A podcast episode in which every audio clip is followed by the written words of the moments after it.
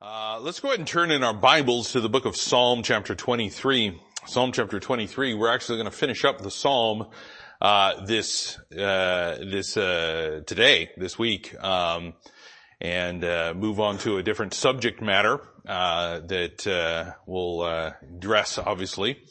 But, um, we've, we've talked a lot here about the shepherd and what the shepherd does and, how the shepherd uh, gives us these wonderful blessings that we have in our lives and what the shepherd is clearly communicating to us. And uh, I want us to to go through this this morning and uh, just go back through, reread this, so we can get the context of this last phrase.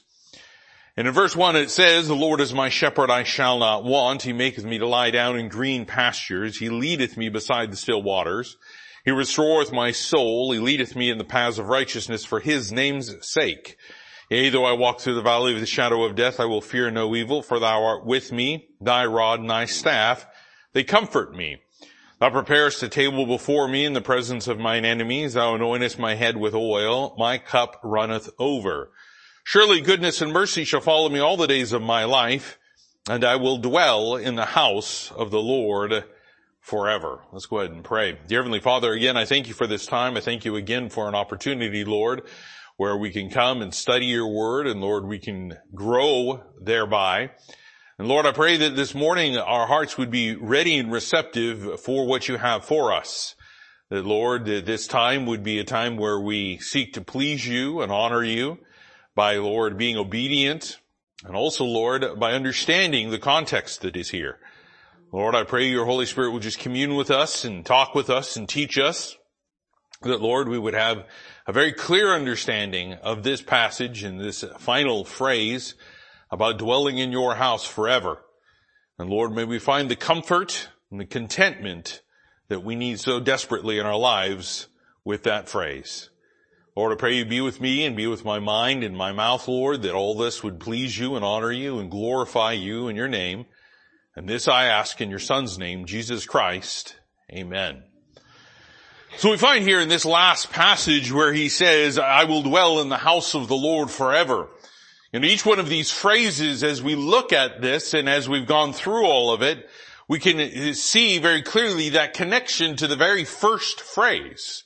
That very first phrase, the Lord is my shepherd. And as the psalmist goes through this, you can see that declaration being true with everything that is being said. He says, the Lord is my shepherd. It makes, it makes it clear. You go into the, the next verse in verse two where it says, the Lord is my shepherd. He maketh me to lie down in green pastures. As you go through the entire passage, you can just, if you will, take that phrase and kind of put it at the beginning because that is the context of this entire psalm. God being that shepherd for us. And I, it's something that we have to have on a continual basis, a continual reminder.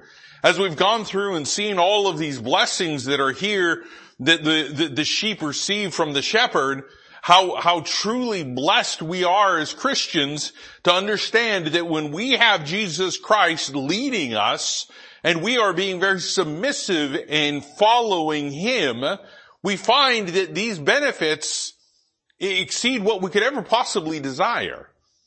And when we get to this last one here, pardon me, where he says, I will dwell in the house of the Lord forever, there is this, there is a, not only a comfort that is there and a consolation, a confidence with all of this, but we, we see here that this psalmist begins to truly enjoy the things of heaven even before he has actually experienced heaven itself.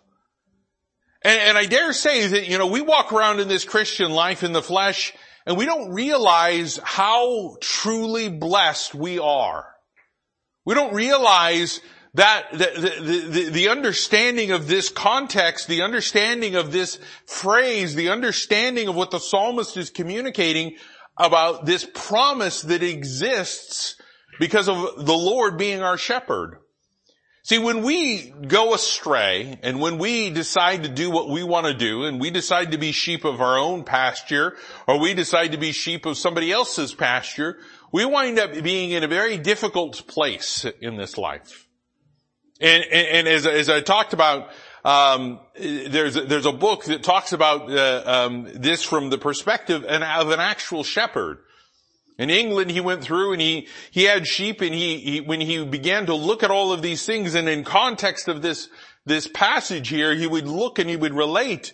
And he would see how in the fields there would be those sheep that were on the other side that were of another shepherd, that were of another sheepfold, and how that shepherd was not a good shepherd.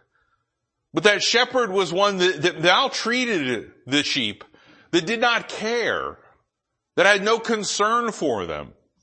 And those sheep that would be pressed up against that fence, looking at those sheep that were content and happy on the side of the sheep, you know, on, on the sheepfold where there was, was care exhibited towards those sheep. Because that shepherd wanted to have those sheep, wanted to care for them, wanted to, to treat them well. See, the devil doesn't do that. The devil is not a good shepherd. The devil doesn't care. The world doesn't care. The world is not a good shepherd at all.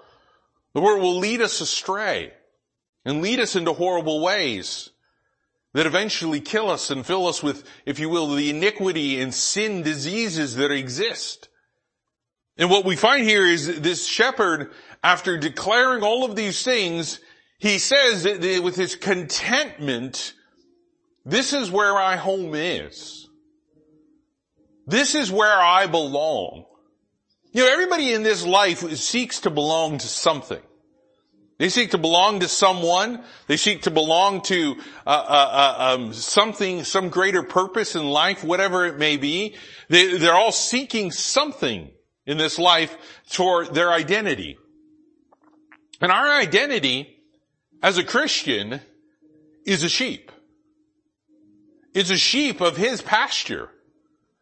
And with that, there are all of these benefits that we receive but here, he can truly say, I, have found the place where I belong. Know, people go out in this world and they try to find themselves. They try to go through this process of somehow, you know, cathartically going through, you know, trying to, to figure out all of the things that have happened in their life and, and come up with some sort of identity that they may have. But that identity is, is, is just, it's nothing. Because as we look to Ecclesiastes, we see that it's all vanity. The true belonging is when we belong to the Lord, when He is our shepherd, when we can truly make that statement, the Lord is my shepherd. We see this benefit here of I will dwell in the house of the Lord. I will dwell in the house of the Lord. Turn over, if you will, to John chapter 14. John chapter 14. In John 14, here at this, uh, this last supper, Jesus Christ is telling his disciples something very serious, but at the same time, something of a great comfort. He's telling them that he's going to depart, but he's departing for a reason. He's departing to do something. in verse 1, he says, let not your heart be troubled. You believe in God, believe also in me. Now, in a few, few short hours, their heart was going to be very troubled. They were going to see Jesus Christ led away captive. Some were going to see the brutalization. Some were going to see the crucifixion. But all would forsake him and all would hear of his death. They would be troubled for a period of time. But he's saying, don't be. Don't be troubled. Don't be, because he makes it very clear. He says in, in verse 2, this is a great, great promise that he has. In my father's house are many mansions. If it were not so, I would have told you, I go to prepare a place for you. If we think about that just for a moment, where he's talking about the house of the Father, and how great this house is, to have a house that is filled with mansions is, is, is something that we could barely even begin to fathom. But yet that is the house of the Lord. You know, obviously when we see here in, in, in verse 23, or excuse me, in chapter 23 of Psalms, we, we understand that there's also the context of, of being in the house of the Lord, which soon is to be built. That, tab, uh, that tabernacle was all that this psalmist knew, was all that David knew. But there would soon be that temple that Solomon would build, and it was referred to as the house of the Lord. Over and over and over and over again. But the house of the Lord is, is, is more than just a building. The house of the Lord is in His presence. The house of the Lord is when we dwell with Him and when we abide with Him as He told His disciples over and over and over again throughout His, His ministry. Where He says, abide in me, abide in me, abide in me. And here we find in this passage very clearly in John chapter 14, He says, in my Father's house are many mansions. And he's, he's making a statement and he's saying, look, if, if this is not true, I would have flat out told you that this was not true. But it is true, and with that, there is such a great comfort because we know that there is a preparation that exists. You know, when we have guests that are, are coming over to our house, sometimes we go through a preparation process. We tidy things up, we clean things, so on and so forth. But if we have a guest that is coming for a long-term stay, there's preparations. Maybe we need to, to, to get a bed for them. Maybe we need to get a mattress and, and, and, uh, you know, bed coverings and, and, uh, whatever things are necessary, extra towels or, or something that they may need that, that's going to help them during this time. But this is, this is so much more that the Lord is preparing for us. There's so much more when we begin to realize that, that, that, that, that fellowship of the relationship that we have in Christ with the Father because of what Jesus has done for us. And he makes it very clear in verse three, he says, and if I go to prepare a place for you, I will come again and receive you unto myself, that where I am, there ye may be also. Now let's think about this just for a moment. Here he is saying that where I am, you are going to be with me. There is no greater promise that we as Christians have in this life than to understand that he will never leave us nor forsake us according to Hebrews 13:5. There's nothing that will separate us from the love of God according to Romans chapter 8.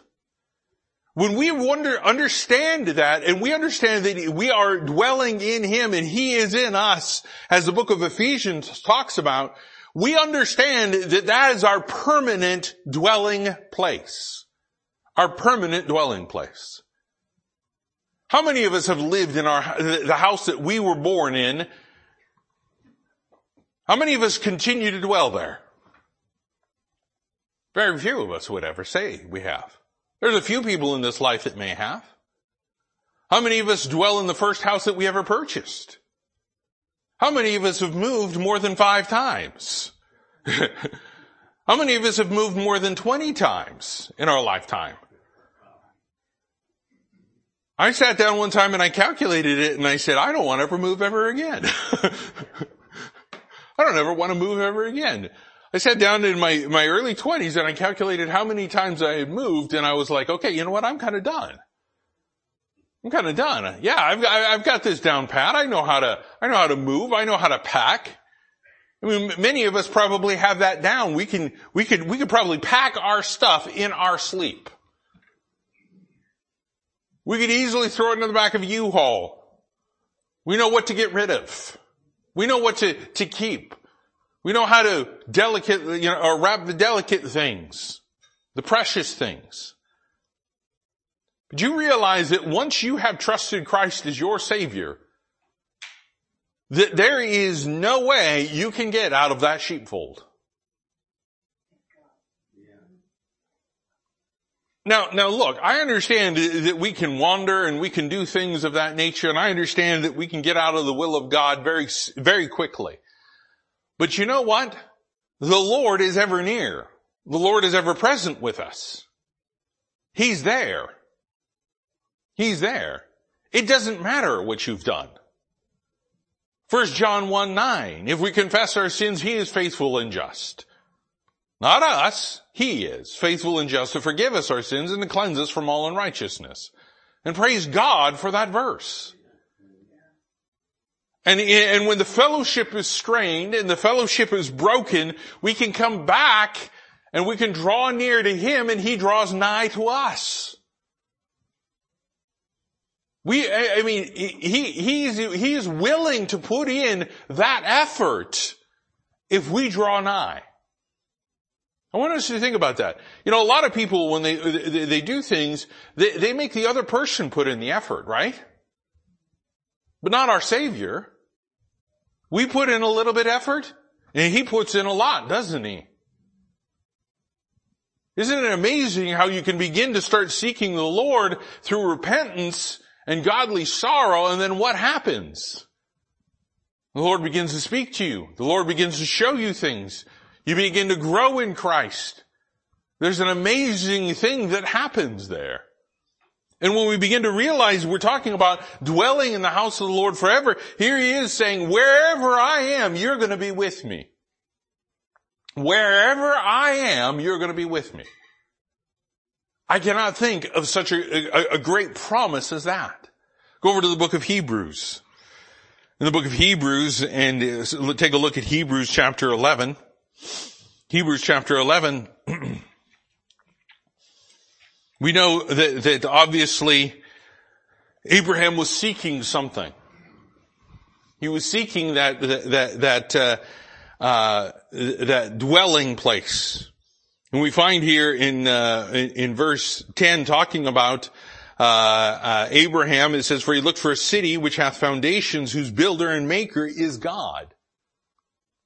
Something very different than what this world has. Now here is the friend of God, as he is called, seeking something that is made by God. Now if we, if we call ourselves friends of Christ, and he says you're his friends if you keep his commandments, if we are doing that and we are seeking that, then we should be seeking what God builds, not what we build. We should be seeking what God builds. In verse 11 it says, through faith also Sarah herself received strength to conceive seed and was delivered of a child when she was past age because she judged who had promised. Sarah had faith because God was faithful. That demonstration first. And it says in verse 12, therefore sprang there even of one and him as good as dead, so many as the stars of the sky in multitude and as the sands the sand which by the seashore innumerable. These all died in faith, having, not having received the promises, but having seen them afar off and were persuaded of them and embraced them and confessed that they were strangers and pilgrims on earth. For they that say such things declare plainly that they seek a country. And truly, if they had been mindful of that country from whence they came out, they might have had opportunity to have returned. But now they desire a better country, that is a heavenly, Wherefore God is not ashamed to be called their God, and he hath prepared for them a city. And you go over and you read about New Jerusalem coming down as a bride, and it's just a fantastic thing to see in the book of Revelation. And you get to see how the Lord is communicating all of the wonderful things about no more death, no more sorrow, no more sin, all of these things that, that, that the world wants, but the world can't obtain. But here we are as sheep in this pasture and we get to say, I am already part of that. That is my dwelling place. That is where my heart is, is, has set its affections upon. Not on things of this world, but on the things of Christ. But on the things of Christ. If you take a look at uh, Hebrews chapter 13, and in several passages, and we read verse 5, where it says, let your conversation, or um, quoted part of it, verse 5, let your conversation be without covetousness, and be content with such things as ye have, for ye hath said, I will never leave thee nor forsake thee. I love verse 5. Because the context is often not mentioned, is it? We know that he will never leave us nor forsake us, but where's the context? The context is, is you are content with that. If that's all you had, would you be content? Nothing else in this life. Would your conversation be content to say, I am the Lord's, He is mine, and that's it. That's all I need. I don't need anything else. What else could there possibly be that we would want? I will dwell in the house of the Lord forever because he is my shepherd. And here the psalmist is very clearly communicating that, and in the same context, uh, uh, the one that penned the book of Hebrews is, is mentioning the same thing. Jump down there to verse, uh, uh verse 14 where he says, uh, for here we have we no continuing city, but we seek one to come. Everything in this life we know ends. Everything in this life ends. Back in the 70s, at one point in time, there was droves of people leaving the city of Seattle. There was so much of a joke of, said the last person to leave Seattle, please make sure you turn the light off. Interestingly enough, there are fewer people moving to the city of Portland and there are more people leaving the city of Portland. Right now, that is what is happening. The city of Portland is dying. I mean, that was a, a, great vibrant city at one point in time, but, but now, because of the sin and the iniquity and everything that's happening there, it is dying. Cities come and cities go. Just ask Sodom and Gomorrah. they were wiped out. You go over to the book of Jonah and Nineveh was, was going to be completely destroyed if they did not repent. Cities come and cities go. The city of Jericho that fell and was never to be rebuilt was rebuilt. The cities that we see mentioned throughout all of uh, the Old Testament and the New Testament many times have been trampled upon and rebuilt. There are cities over in Ukraine that have been just decimated and destroyed, wiped out, may never recover. People may never go back and rebuild. But what we seek is something that is more sure than that. And this is the confidence that this psalmist has. This confidence is very clearly, I will dwell in the house of the Lord forever. Not a, I hope so. Not I will probably be there. But this is a 100% surety because the Lord is his shepherd. He knows this without a shadow of a doubt. And this is, this is the mindset of what a sheep should have. This is the mindset that we as Christians should have. Take a look at verse 20 of Hebrews chapter 13. It says, Now the God of peace that brought again from the dead our Lord Jesus, that great shepherd of the sheep, through the blood of the everlasting covenant. Now, again, this is, this is a partial of a thought, but I want to point out that part where it says the blood of the everlasting covenant. That blood that was shed for us was a sealing of a covenant with us that he will never leave us nor forsake us. The promise that we have.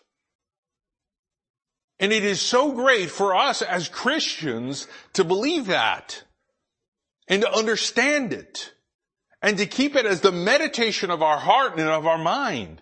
If we don't do that, then we're missing out on the greatest blessing that we could ever have, which is the relationship with God. To dwell with Him. To dwell with Him. You know, we, we, we, often talk about there's a big difference between a home and a house. We talk about a house being just a building. Many of us live in a house or maybe we live in an apartment or maybe we live uh, wherever it may be. But, but I will tell you this, that, that, that what builds something together are the tight relationships of family, of the people that are there. Those that dwell together in unity. And that, that, that makes it into a true home. And here this psalmist is saying, that's my home. That's my home. This is where I'm going to be. As long as my, my Lord is my shepherd, I'm going to dwell there with him. I'm going to have that relationship. I'm going to have that connection. I'm going to have that, that, that, that fellowship with him. Because we saw over there where Jesus Christ tells his disciples with a, with a great deal of comfort because they're about ready to go through one of the most difficult parts of their, of, of their belief.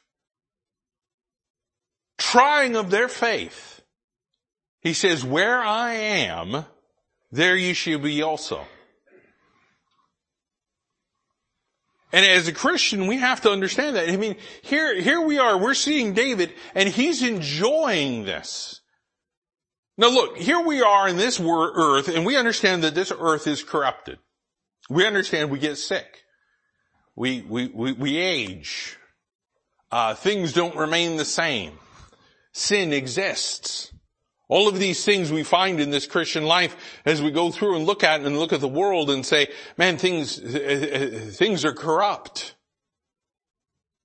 There's a lot of things that, that, that, that, have been tainted because of sin.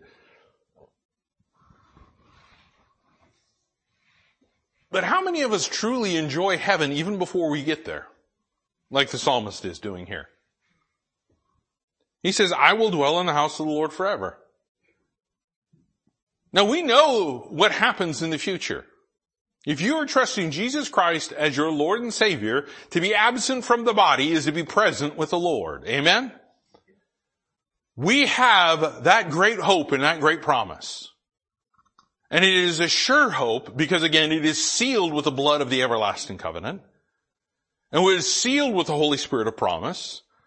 And it is bound because of His word that He has given to us because God is not a man that He should lie. So we know that without a shadow of a doubt. And we believe it. And we trust it. And we have faith in it.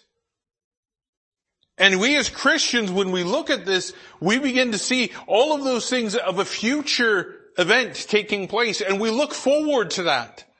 Whether we pass be it through death or whether we are taken out of here and caught up in the air with Him, regardless of whatever it may be, we all look forward to those things, right?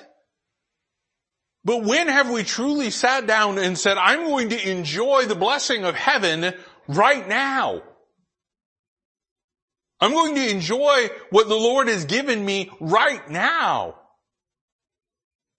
You know, we, we look forward to the day when we see our Savior, but you understand you can see your Savior right now? All you have to do is look to the Word of God. To know Him. Are we content with that? Are we content with understanding that as we go through this, this life, that we still have something that is better that we look forward to, but yet in this life, we can still say, I am going to dwell in the house of the Lord. I'm going to dwell with him.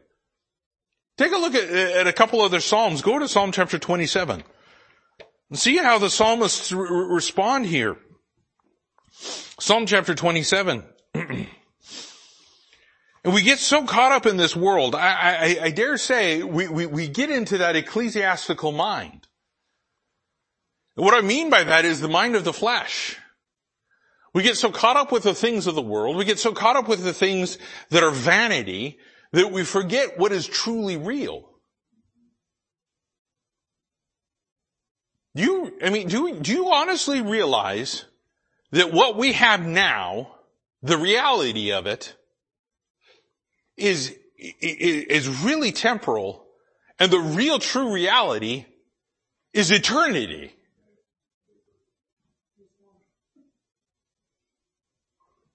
This is nothing compared to what lies ahead. That should get you excited. That should get you thinking. But here the psalmists are saying, look, I'm going to take what I know that I have and I'm going to apply it to my life right now. That relationship. I'm not just going to think of it as some future event. I'm going to take possession of it now in my life. I will dwell in the house of the Lord forever. Right now. Take a look at Psalm chapter 27 and take a look at verse 4 here. He says, one thing have I desired of the Lord, that will I seek after. What is this? That I may dwell in the house of the Lord all the days of my life to behold the beauty of the Lord and to inquire in his temple. This is what he wants. This is again what the psalmist wants. And again, remember, the temple hasn't been built yet when David wrote this. So what temple is he talking about? The temple that exists in heaven. He knew that he could, he, he could pray to the Lord, that he could inquire of God and God would answer him. You remember how despondent all of a sudden Saul became when he could no longer get an answer? When there was no answer from the Urim and the Thummim? When there was no answer from, from, uh, from the high priests? When there was no answer from prophets and the man of God? And there was silence? And he had to resort to going to a witch which he hated and sought to kill? And there he, that's what he resorts to? because he just so much desired to hear something from the Lord and he went about it the whole wrong way. That was King Saul. You know, David saw all of that. And he took a warning from that. And he said, I don't want to lose that. You know what I desire? You know what I'm going to seek after? I'm going to seek after this. I'm going to seek after in verse 4 that I may dwell in the house of the Lord all the days of my life. And again, he's not talking about a physical house. He's not talking about the tabernacle. He's not talking about the soon to be built temple. He is talking about the presence of the Lord right now. That in his days of his life here on earth, that he was going to dwell with the Lord. You know, we can do that on a day-to-day basis. Now look, that doesn't mean you get to come here and live in the church, alright? I mean, yeah, we got a nice, fantastic baptismal back there that uh, uh has has great uh, warm water. I got it ready this mo- you know, last night, and I left the heater on. I came in this morning, tested the water. It was a nice hundred degrees. It's gonna be it's gonna be a boiling baptism. it's, it's, it's tempered now. It's, it's calmed down a bit. But it's a nice sauna. I'll go in there, you turn the jet on and you'll be just like, ah. it's relaxing. You, you don't get to come here and bathe in the baptismal, alright? It's not the purpose of it, alright? this is, this is not a living quarters. As a matter of fact, it's forbidden by city and state statutes. Can't live in here. This is not a dwelling place. It's not a domicile. So when we realize that, that, that, David couldn't dwell in the, in the tabernacle, there was no bed, there was no cot that was there. As a matter of fact, you find individuals that were dwelling in the temple over there in the book of Nehemiah. Nehemiah got a little upset, grabbed a hold of somebody by the hair and drug him out. Always remind people of that. That's always can happen in a church service. and you, you, begin to realize this is talking about something greater than a physical building.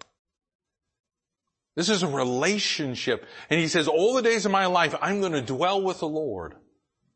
I'm going to be in His house. I'm going to be in His presence. I'm going to be at His footstool. I'm going to be there uh, to, to, to, to, to plead with Him, to praise Him, to, to, to, to pray, to hear of Him, to receive of Him. All these blessings as the shepherd. Turn to Psalm chapter 65. Again, we see another, another psalm that was written in a similar fashion, Psalm chapter 65. And take again a look at verse, uh, look at verse four. Blessed is whom the man thou choosest and causest to approach unto thee, that he may dwell in thy courts. We shall be satisfied with the goodness of thy house, even of thy holy temple. Are we satisfied with the house of God? Are we satisfied to be dwelling in his presence? Are we satisfied to receive that from him?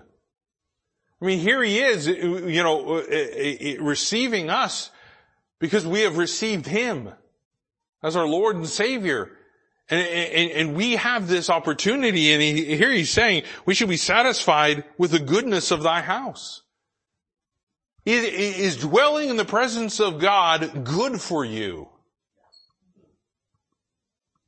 Are you satisfied if that is the only good you receive in this life?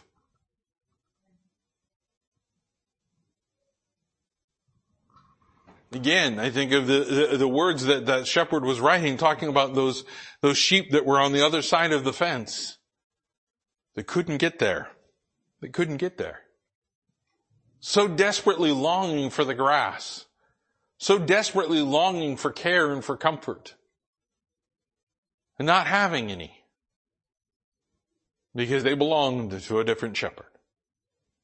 Take a look at Psalm chapter 84. And there's several, a couple of verses here in Psalm chapter 84. Again, in Psalm 84 verse 4, it says, blessed are they that dwell in thy house. They will still, or they will be still praising thee. You know, here's the psalmist saying all of these things, and what is he doing? He's praising God throughout all of this. He's speaking of the blessings that he has, the confidence and trust in the Lord as the shepherd, and he's praising God throughout all of this, and he praises him by saying, I will dwell in the house of the Lord forever. And here the psalmist is again saying, you know what? They're still going to be praising you. If you dwell in the house of the Lord, you will still be praising God. But when we lose sight of the fact of where our, where our dwelling place is, where we abide, the praise dries up, doesn't it? We don't praise God the way we should. The reason we don't praise God the way we should is because obviously we're not content being dwelling uh, in, in, in His house. We don't realize the blessings that are there. We think the world's going to offer us more blessings. But the world doesn't. You know all it offers? A muddy pasture with very little food and a bunch of parasites. And an abusive hireling of a shepherd. That's all it offers. That's all it offers. You know what? There's not very many people that will go out there and praise the world for all its benefits. They'll try to do it. They'll try to praise man. They'll try to lift man up. And then what happens? Man fails them. Oh yeah, everybody can get along in peace and safety until Russia decides to invade. oh, we can all get along in, in, in peace and safety and have great communities until there's a mass shooting. Oh, we can all get along in peace and safety until somebody is murdered.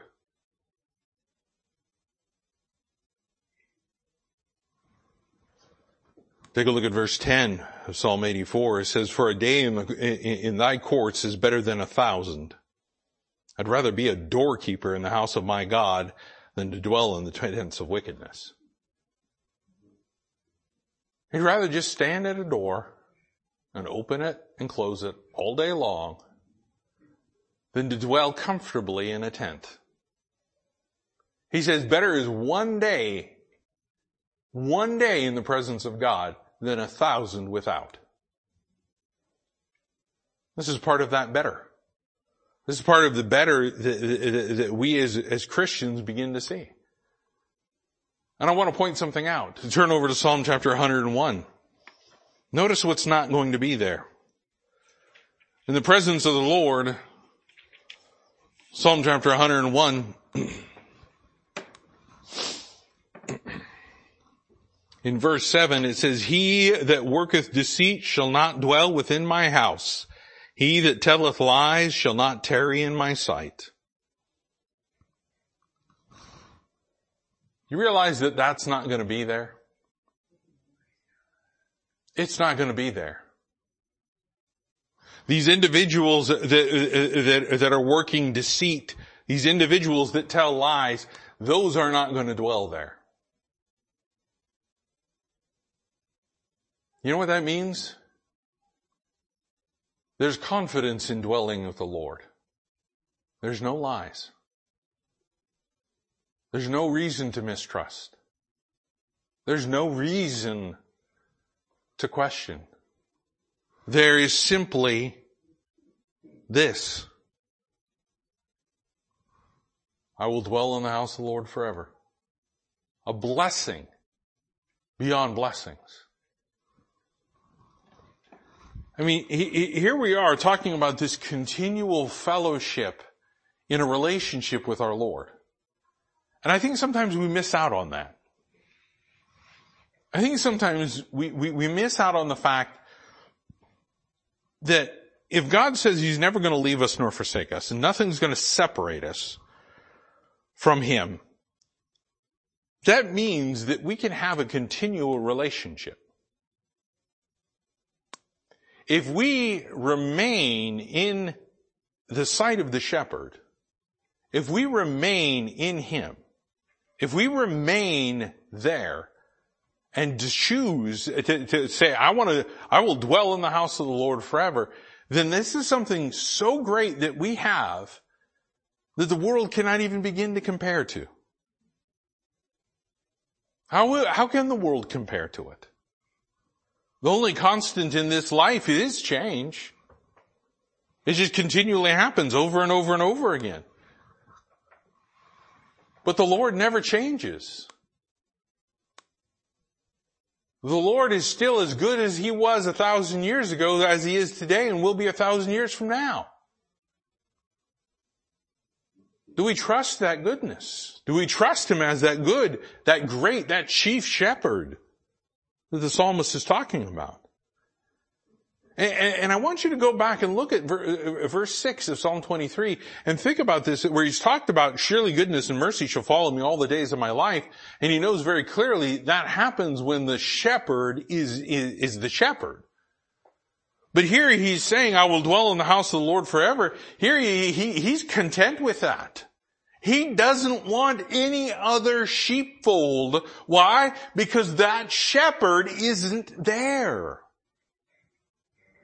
That shepherd isn't there.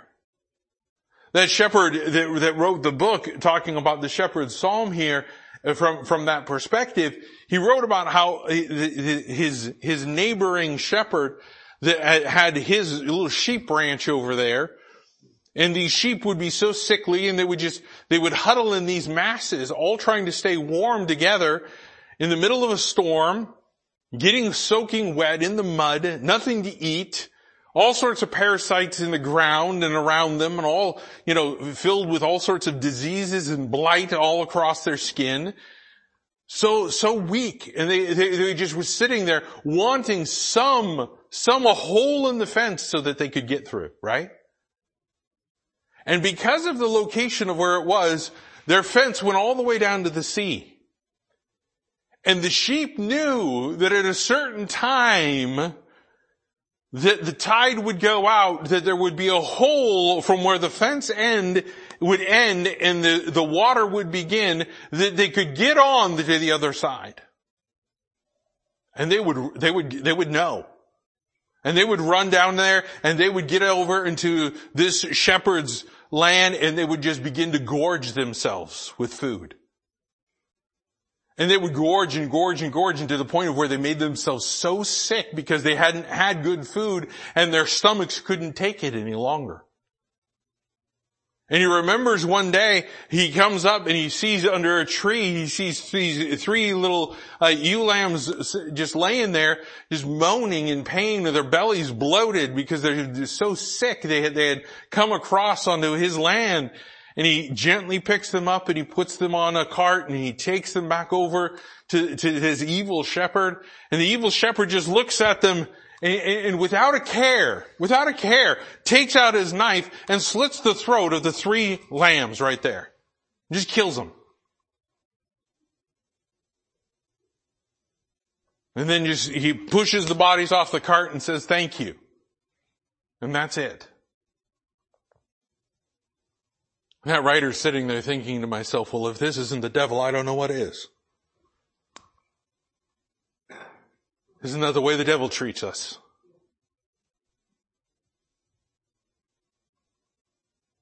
And he was reminded of John chapter 10. Turn there, John chapter 10 and verse 9. And he was reminded that there was only one way. That there was only one way. the world will go out there and they will tell you there's more than one way to dwell in the house of the Lord. No, there isn't. Jesus Christ said, I am the way, the truth, and the life. No man cometh unto the Father but by me. That is the words of Jesus Christ. And he said that, and it is truth, and he meant it. There is no other way. There is no back door into heaven. And as he took those three little lambs, he knew what was going to happen to them.